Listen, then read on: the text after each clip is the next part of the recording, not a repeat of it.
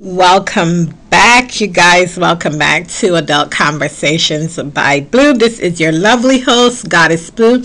And on today's episode, we are going to talk about pay pigs and get some information and try to give you guys some insight and whatnot for that as far as like that goes with me. But um, first, house cleaning. Um, what's, what do we have with house cleaning rules? We don't really have much going on when it comes to house cleaning. I haven't really been doing anything um, much since the last episode because these are kind of coming out back to back as we're gearing up to finish this season.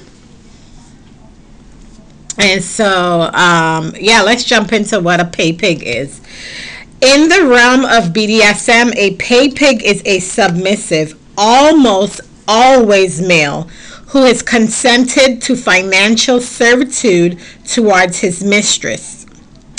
Terms used in a derogatory or humiliating light, usually by mistress they would say things like, My pig pig bought me a $500 pair of heels today after I demanded him to. That's an example. Um, now, he has no worth aside from pleasing his findom. The pay pig or money slave is often rash, ration, by his femdom as to how much of his own money he can have access to. In some cases, handing over his bank information and leases to property. Now that's a big extreme there because I mean you have to be really in like a really committed situation to give your financial documents over to someone to like you know handle it um, financial domination is a fetish of power exchange, which involves the transfer of money from sub to dom. Now, the reason I wanted to talk about findom again is because I don't know about you, but I've noticed lately that on social media, financial domination is becoming an all time high. Um, but it's losing its value, in my opinion, because there are people that are using this just to get money and not truly serving their submissives. And I think a lot of people get the wrong impression that um, the dominant is not serving that the dominant shouldn't serve its submissive. But really, when you dig deep into the commitment, the attachment to the sub, that control, you might have that control saying, yeah, pay me this, pay me that, do this for me, buy me this, buy me that. But what are your, what are you giving them in return? Um, and I think if you are a true, true findom, you know the rules that you've set and put in place for your submissives. The humiliation, you get off on the degradation, you get off on the humiliation of taking their money and spending it however you want or telling them to buy you expensive things. And I think when we see it more on social media being out there in public eye, oftentimes I realize that people get the wrong impressions of pay pigs, and it is very hard for the true dominatrix who are looking to earn income off of a pay pig to get this backlash, right? Because everybody now decides, oh, I want to have an OnlyFans and I'm going to show my titties and my ass and I'm going to beg you to pay for for this or do this or buy me this or buy me that and i feel like you know for me i think that's one of the reasons why i stayed away from financial domination because i don't think in my mind i don't feel attached to it I don't um, shame it. It's not a shame here. I always promote it here because I want people to realize like there are some people who want to be financially dominated. They want you to take their money. They want that aspect of it. They don't want you to um you know make them feel like they can't do for you. A lot of people get off on that. You know, the term back in the days used to be your sugar daddy, but then at the end of the day, your sugar daddy want a little bit of sugar. And if you ain't willing to give him some sugar, then you ain't you ain't a sugar baby, honey. And there's women out there who are sugar babies that gravitate to these older men who will take care of them and make them feel great and do all these things to them. And then, you know, you have the pay pigs who are like, okay, take my money here. I got paid this amount. Uh, Mistress, what do you want this morning? Or how much money? Like Mistress Marley is a dominatrix, black dominatrix from New York City and she actually opened up her own little dungeon and she's been on TV and she's done shows and other podcasts. And Mistress Marley actually, um, you know, gets paid from her submissives for just randomly anything that she's told them they have to give her. And they're saying, like, how pay pigs have been funding their fetish during the pandemic. Let's read this article on Dazed Digital, and it said. Facing financial insecurity, subs are finding creative ways to spoil their dominatrix over lockdown, including going into debt. I know, right? Can you believe it? Going into debt. The coronavirus pandemic has hit most of us hard, raising unforeseen challenges when it comes to our relationship, mental health, and financial security.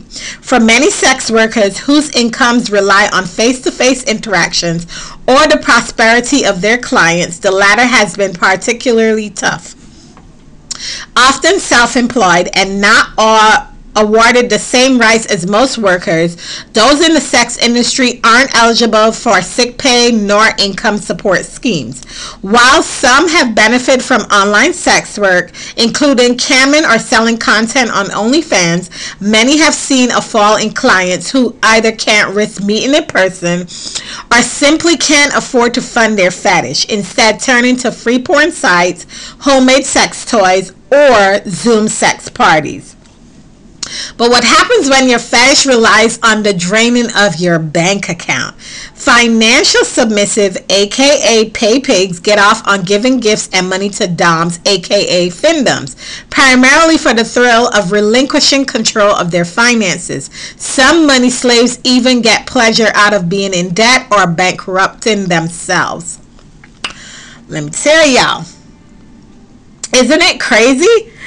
Um, 22 year old Adam got into financial domination in March last year and says the pandemic has only served to enhance his love for the fetish. I've been more free to be on Twitter and interact with the community more. He explained that he used to send money to lots of DOMs, but is now owned by one who he gifts exclusively. I never ask for anything back, and I don't even mind whether or not I get a reply after I've sent it. Based in London, Adam is, is a university student. He uses the money he earns from his part-time job to pay his findom, sending her between 150 to 400 a week. After COVID hit, however, he could no longer work. But since I had so much free time, I took up video game streaming. This earned me more money than I did with my part-time job, so I was able to continue sending. Financial dominatrix goddess Asari says she has lost a few pay pigs during the pandemic, but isn't surprised that subs are going to any lengths to continue funding their obsession. Some of them picked up app gigs like Uber Eats, some use unemployment money, but people spend their income on all sorts of vices, especially things we enjoy like cigarettes, alcohol, and porn.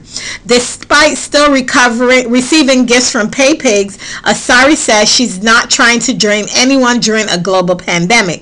Instead, she's turned her attention to other fetishes, explaining that she's found more joy in things like clip making. I'm going to stop here. I will leave the link to the rest of the article if you want to continue reading the article. But I find it very interesting, right? Because, and I'll I'll say this: I always 90% know that it's Europeans that actually abide by the structure of um, Findom. Um, when I was doing a lot of um, subs online, like online subs, a lot of them were from Europe. I had this one Italian guy that was mwah, gorgeous, beautiful, decadent. And you know, um, we never exchanged funds because I wasn't into Findom, so I wasn't looking for financial gain from him. It was mostly like the servitude stuff and what he can do and make sure he's a good boy and you know, teaching him by humiliate. I humiliated him by talking about his hygiene and things that matter to me because hygiene matters to me. And I asked him about smoking and brushing his teeth and stuff like that. I know, right? Fetishes. Fetishes are things that people really commit to, and when you have a fetish, you you can't like stop it's like it's a constant rotation. Fetishes are beautiful. That's why there's so many out there. And you'd be surprised at so many things that different people are interested in when it comes to fetishes. And having a financial fetish where you are supporting someone else and being drained, your wallet being drained. Now that's really exciting to know. But like I said, I notice it's always in the European culture that abides 90% by Findom.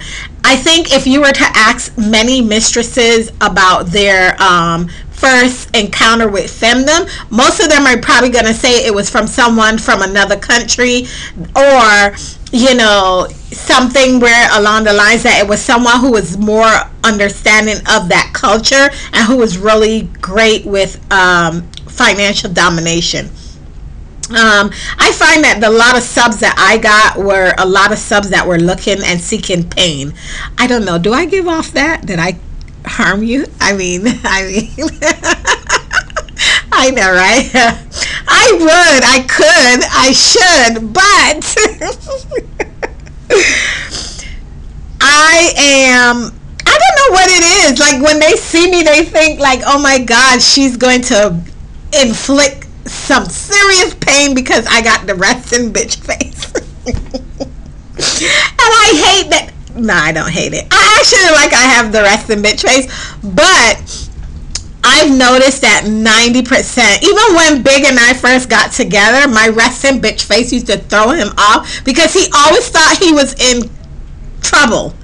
And he would pep up and try to do like oh, let me do this because she might be mad. Like if I'm quiet, I don't say anything, it's like he needs to service me. And I, you know, and that's just the way it is. It comes off that way. So most of the guys that were trying to be my submissive, they all wanted me to tell them how to please me in ways of servitude and i think that's why i loved it so much because i didn't even realize it was something i was looking for on my journey of BDSM. And then here you are, you have pay pigs who are like that guy um, from England. He from London. He like he's he lost his job, but it's fetish, which usually when it comes to BDSM, and you guys all know, it's not an escape from your reality. What it is is a common mechanism for the reality that you're living in, it helps you be able to uh, survive and navigate through life when your needs are met.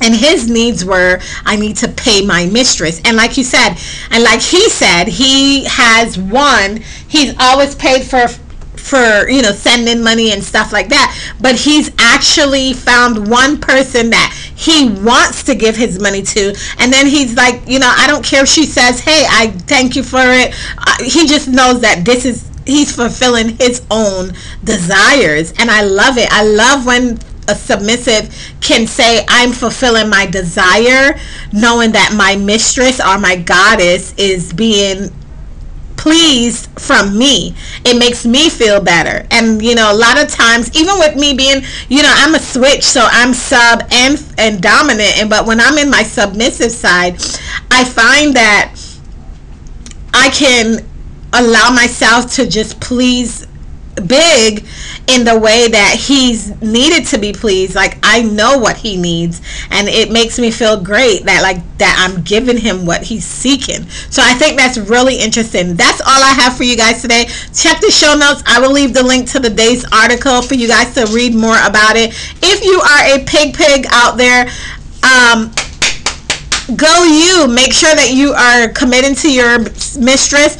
And make sure you're being safe as well. Um, you know i'm all about consent safety and all that good stuff. And i will see you guys next time on the next episode of adult conversations by blue.